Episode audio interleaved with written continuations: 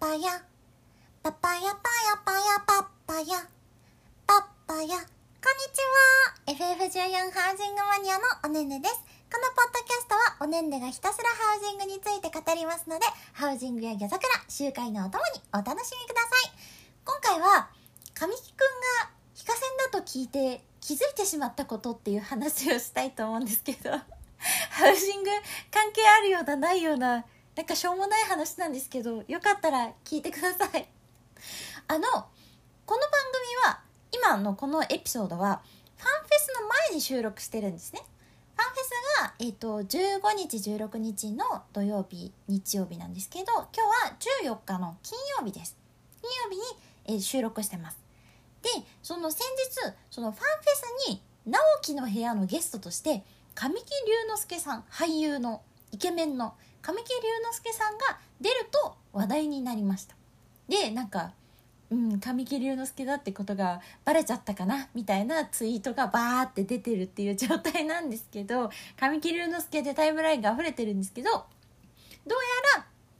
彼も非課線だということがまあ分かってるらしいんですね。その彼の YouTube チャンネルの中でなんかエデン装備に関する話とかをしてたみたいででそのエデンって言えばみたいなのでざわざわされてはいたみたいです。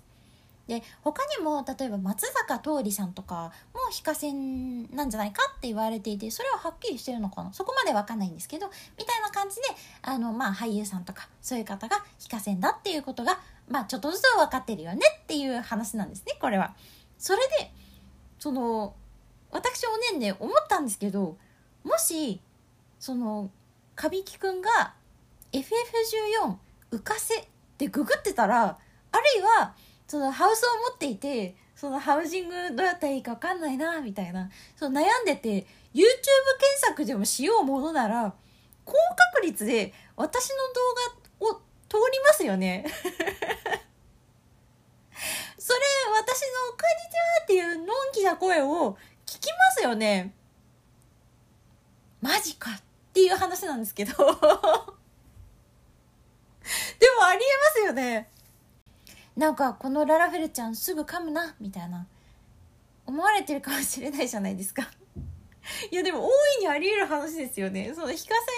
でハウジングをやってらっしゃる方で例えば浮かせについて知りたい動画で知りたいって思うと多分私の動画に行き着くんですよね今のところ。なのであのありえる。ありえますよね。えーっていうことですよ。え本当に？みたいな。ちょっと浮き足立ってしまいますよね。ミーハーですね。でまあきっと公表してないだけでその他にも有名人の方ってきっと非課線なんですよね。あれだけ非課線が世界に2200万人いらっしゃるってことはそのくらいその有名な方ででもちょっと名前を言っちゃったあれだからって言って公表してない方とかもいらっしゃるはずなのでそういうことって多分ありえるんですよね。なので私から見て一方的に知るだけだった存在に実は人知れず見られてるとしたらなんかすごい不思議な気持ちだなと思って嬉し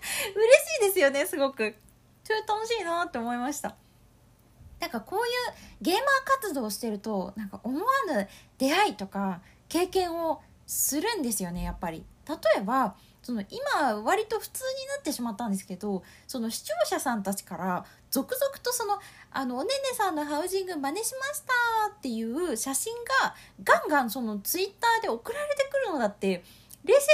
えたらすごいことじゃないですか。だって普通にプレイしてたらそのフレンドさんとかがそのハウジングしましたって言ってその画像を上げているのをタイムラインで見ることあると思うんですけどその自分に直で送られてくることないじゃないですかだからすごい体験をさせていただいてるんだなと思うんですよね。